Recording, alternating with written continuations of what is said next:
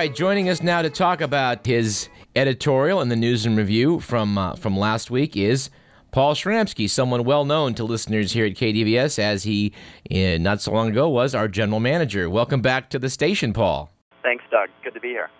You uh, you have uh, left the confines of, of Davis and are now out in Sacramento as the state director of Pesticide Watch and the Pesticide Watch Education Fund. Why don't you talk a little bit about the groups? Uh, I was actually able to escape Davis. Uh, Pesticide Watch and the Pesticide Watch Education Fund are nonprofit public health and environmental groups dedicated to uh, working hand in hand with community groups to prevent and clean up pesticide pollution across California. Uh, when polluters uh, fail to clean up their mess, or when state agencies are slow to act, uh, Pesticide Watch and the Education Fund are there to assist communities to make sure the job gets done right. Well, and unfortunately, uh, it appears that uh, watchdog agencies uh, like yours are needed. I um, I want to talk about your, your editorial in News and Review. You started out in the in the essay noting that when you were in high school chemistry, you learned how quickly experiments can go awry, and you noted that this Sacramento County is basically indulging in a bad science experiment for the Sacramento Yolo Mosquito Vector Control District. So let's talk about uh, this experiment with pesticides. Yeah, the experiment is this for the past few years, actually starting in uh, 1999, this disease called West Nile virus um, spread starting in New York across the rest of the country. Now, it's a disease definitely of concern. It causes, you know, a variety of reactions in people. Um, some of them can be pretty severe. Uh, now, the problem comes from how to deal with the disease. Mosquito control districts who are tasked with actually figuring out the best ways to uh, stop the spread of the disease, the most um, effective ways to do that, um, have used a variety of options in the past few years. Uh, a lot of those have been public education outreach, uh, removing mosquitoes from uh, pools and tires and uh, bird baths, things like that, uh, as well as looking towards swamps and wetlands areas um, all across the state and country. They've also started using, or started using uh, several years ago, pesticides to control aerially the spread of these mosquitoes, infected mosquitoes. Now, this is where it becomes a little bit of an experiment. All these other methods, the ones I mentioned first, have been proven effective and safe. Un- unfortunately, these latter methods, killing uh, the adult mosquitoes um, infected with the virus aerially, has never been proven safe, uh, nor has it been proven effective. And that's been the real red flag for us.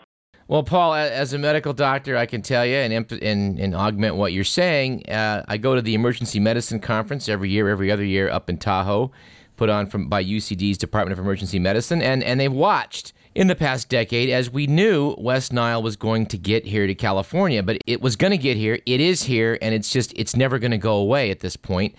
I can remember as a kid going out in the backyard with oil and, and getting rid of mosquito larvae, and that, that sort of stuff's been very effective.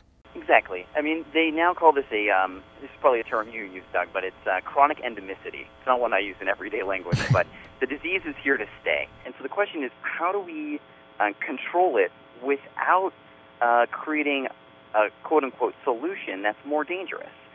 So when we spray pesticides, we kill off those that are least resistant to the uh, actual pesticides and allow those that are most resistant to survive. Those are the populations that are reproducing year in, year out and we're having to use stronger forms of pesticides to then kill these mosquitoes. So it's like any sort of virus. Um, you have to use a stronger and stronger, uh, you know, injection to try and uh, prevent, you know, protect populations from the spread of whatever it is, measles, mumps, rubella. Yeah, let, let's stress too that these pesticides do, are not specific for mosquitoes. They kill all insects. That's exactly right. So this is the uh, this has been the big problem is that you know, even the predators, the mosquitoes themselves, are being killed in the process. You know, those dragonflies, bees. You may have heard recently that there's been a big problem with uh, bees across the country. They're not reproducing. Right. The pollinators of you know nearly everything in our country. Uh, you know, they're being killed off. All of these insects, our our friends, uh, are being killed off in the process, and that's um, that's been one of the big problems. They're then flowing into our waterways. So, uh, recent studies have suggested that these uh, these pesticides are accumulating in our streams and rivers and doing quite a bit of damage to uh, fish and other aquatic organisms that uh, you know exist in our waterways. It wasn't so long ago that in China, this is push, actually this is about 30 years ago, but in, there was an effort in China to get rid of uh, uh, uh, birds. They felt they were eating up the rice crop. So, with the mobilization of the masses under under the communist Chinese regime, they they killed a lot of birds. And then afterwards, there was such an explosion of insect pests because the, the birds were not serving as predators that it actually utterly defeated the purpose. And that's what I fear would happen here with killing off of beneficial insects. Yeah, it's exactly right. We're um, we're not sort of looking at the full scope of what spraying does, and, and and I think that you know that's really how the district has handled it to date. Is that there is some information about these pesticides so far, but as with most pesticides, a full majority of the product is not disclosed to the district that sprays these pesticides, to the public, to doctors like you who can then diagnose patients that may be victims of pesticide poisoning. The problem is that this information is not out there. The Environmental Protection Agency does not force these companies that manufacture these pesticides to disclose quote unquote inert ingredients in these pesticides. So, in many cases, these make up you know more than half of the product. In, in the case with Sacramento, it's about two thirds of the product. But most of the time, it's it's around 90 or 95 percent of a product. It doesn't have to actually be disclosed. And that, to me, is the scary part uh, particularly when you look at the rest of the product. Uh, in our case, that was sprayed. You know, about a third of it is actually a suspected carcinogen. Uh, and we don't know what the rest is, so we know that a third of it is a suspected carcinogen. We don't know about basically two thirds of it, and less than 5% of it is something we know about and still causes allergic reactions in tons of people. So this is the stuff we're spraying across our communities. To me, it seems logically utterly ridiculous. Yeah, I think everybody recognizes that there's a, certainly a place for pesticides judiciously used when when the need arises. But a lot of folks would like to see less of it in their food, less of it in their environment, such as organic farmers. And listening to Christine Kraft's show uh, last week. Um, they were talking about the fact that uh, a farmer in Yolo got caught in the middle of this. He got his farm sprayed despite uh, his best efforts. That's exactly right. So, a gentleman, Stephen Zien, who runs the Living Resources Company in Citrus Heights, actually, was uh, registered his organic farm with uh, the county, uh, which means that should spraying take place, uh, a buffer has to be created at least a thousand feet outside of the limits of his property. That is to so no direct spraying takes place, and then no drift will actually drift onto his property. Um, the district confirmed that this farm would be protected um, days before the spraying took place, and according to studies or testing that we actually did with a lab based in Woodland, the farm was fully contaminated by these aerial pesticides, which to this gentleman means that his once organic farm is no longer organic. Can't right. market it that way. He can't sell his produce as organic. He's now lost that ability. He's out of business for at least a year, I guess. For at least a year, if not more. And the, the problem is that few people have ever done any tests to see how long these pesticides actually persist on a lot of these on this organic produce, and no regulations actually exist that would allow this to then be marketed as organic within a year's time. It's a pretty sad commentary. I'm wondering, Paul, there was a big outcry a couple years back when they sprayed, and I'm just I'm sort of shocked to see we're back to square one. Unfortunately, we are back to square one. The Sacramento Yolo Mosquito uh, Vector Control District uh, didn't really learn from the first spraying incident. Um, so when Sacramento was sprayed two years ago and Davis was sprayed a year ago, um, residents poured out in force and um, thought they were being listened to. They thought the district was heard their concerns, would spray in you know very small amounts, would look for you know every possible option first, approaching things from the ground, looking for these uh, non-toxic, effective solutions. Uh, unfortunately, we were proven wrong. We weren't listened to basically within a few weeks' time this year, the district decided a few cases of unconfirmed West Nile virus in the county, and they were already willing to spray uh, 55,000 acres. That's 375,000 people. And the worst thing about this for me, Paul, is that, you know, it is endemic. It's not going to go away. A lot of us are going to get West Nile. And when we do, we're going to have a viral syndrome. We're going to be under the weather for a day or two. And we're not going to get all that ill. A few people have gotten very ill. They've gotten headline news about them and stories about them. And a certain percentage of people are going to get very sick. But that's not the usual case. And, and that really sort of shows that this isn't really the massive health threat that some make it out to be. Yeah, that's exactly right. Uh, the way that Nile has been portrayed so far is that it's these really severe cases where someone basically loses all motor function, they're held up um, in a hospital bed. The media does a really good job of capturing these stories, and you know we should definitely note that those are serious cases, and these people should be well taken care of.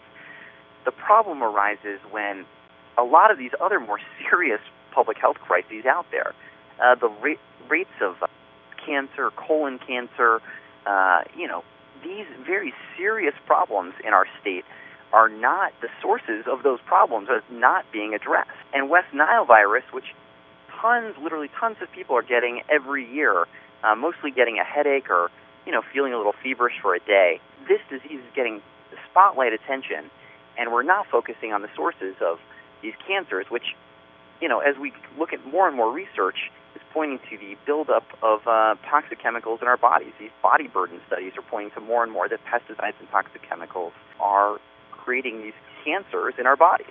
Valid concern. Paul, anybody here in the Sacramento area that uh, that's that's been sort of doing the right thing? Well, I think we'd have to give um, give props to Councilman Rob Fong. I think uh, Councilman Fong has gone out of his way to ask the right questions, to really push the district uh, to explain themselves, uh, to call on the Sacramento public health officers to explain why it's okay to spray pesticides over entire communities as a means of controlling another public health concern. So Councilman Fong definitely deserves credit there, uh, as well as Councilman Tretheway, who's beginning to conduct um, some better outreach to communities across uh, our two counties, Yolo and Sacramento. Good deal. And while we're talking about it, Paul, we should stress I was visiting a friend of mine over in the uh, Land Park area. I noticed they had a fountain in their yard and it was full of mosquito larvae. So a little bit of oil on top of the water and some non toxic things can do a lot of good. That's right. Uh, if only they would employ you, Doug, and uh, send you out, I think we'd be in a lot better shape. Take a minute to give some recommendations of what you recommend people do, because I mean, obviously, mis- controlling mosquitoes is desirable. How can you do it safely? Well, the best ways to control mosquitoes, um, from our perspective, the district's got a wide range of biological solutions. We, as uh, as your average people, uh, can do a lot of things to protect ourselves at dawn and dusk, wearing long sleeves, um, putting on um, different mosquito repellents like uh, eucalyptus-based oils, um, avoiding DEET, in my opinion, for a variety of reason, reasons. That surprises me to hear that. Why, why are you uh, why are you down on DEET? Well, uh, DEET is again one of these um, chemicals that, in you know higher quantities, has been linked to a variety of cancers, and I think that more and more research will show some of the dangers of um, DEET as a mosquito repellent. Whereas natural oils, botanicals like eucalyptus and others have shown to be plenty of effective without causing um, some of those more severe reactions. Fair enough. My final question today is: Do you think do you think they're listening? Are they going to keep spraying, or are they got the message this time? I think they're getting the message this time, but it's going to take more of us hammering it home. I think more phone calls to the district, to our city council members and state legislators, and they'll get that message and look for safer and more effective mosquito control. Well, here, here. Why don't you come back in a few weeks and let us know how things are being updated? Sounds good, Doug. I'll be back. All right. That was Paul Shramsky. He's currently the State Director of Pesticide Watch and the Pesticide Watch Education Fund. He was also a former general manager here at KDVS. All right, and in other environmental news, we'd like to note uh, that here on the program, we're going to have, uh, starting now, a regular environmental correspondent who will also simultaneously be serving as our liaison to the Sacramento News and Review. She's uh, been with them not very long and has been with us even a shorter period of time, but we'd like to say at this point, welcome to Radio Parallax, Jennifer Davidson. Thanks, Doug. Jennifer, you've been with the News Review not that long, but you've uh, written quite a few pieces already. What sort of things have you been covering? Well, we've been covering um, everything that the modern day environmentalist cares about. We have talked about solar cooking in third world countries. One of our own local Sac State professors is um, driving an organization, Solar Cookers International, that um, is changing uh, lives in developing countries with solar cooking. We have talked about wildlife and their environment, as well as a day at the dump and how our own Kiefer landfill is actually quite an ecological resource. In my last trip to the dump, I had not given thought to that, so you've already added a new perspective to my thinking. it's an incredible story. We, we should do that sometime. Well, I, by all means, come back and we will do that story. I know we don't have anything lined up for our listeners today, but I'm quite confident in the weeks to come that uh, we'll do a number of things. Perhaps even maybe starting with some commentary about these uh, these failed experiments, as Paul Shramsky put it, uh, of pesticide spraying. That's a topic I'm sure of interest to a lot of people. We could definitely do that. And Jennifer, you've got some uh, some some stories in the pipeline. Maybe you can bring to us as well. Oh, I do. There's always exciting things going on. One of my favorite things that I am learning about lately is the new BioRock technology, and this is actually rebuilding coral reefs by passing an electrical current through the seawater, which causes this calcium carbonate stuff the shells are made out of to form along these electrodes that have been architecturally designed in the shape of a natural reef. And the coral is actually appearing to thrive in the engineered reefs better than they do in natural reefs. And, well, it allows them to direct their energy towards growth and reproduction rather than protection. So they're flourishing even better than the real thing. I did not know anything about this story, and Jennifer, that is most assuredly exactly the kind of thing we look forward to hearing about. Awesome. Jennifer, thanks so much for coming on and just introducing yourselves. And, and by the way, your background is from CSUS? Oh, yes, I'm a Hornet grad. And what and what was your major? Oh my, I've got a bachelor's degree in biological sciences. I thought I was going to be the next James Herriot mucking through three feet of mud in the middle of a storm to save a cow. But um, I'm still young, so maybe that'll happen. Uh, well, as long as you're with Radio Parallax, don't rule out that uh, that mucking angle too quickly. well, Jennifer, thanks again. I know we're not going to set you on a schedule here. If you come back next week, fine. If it's the week after that, but you will be back soon. I will. Thanks so much, and I appreciate the warm welcome, and I'll see you soon. All righty.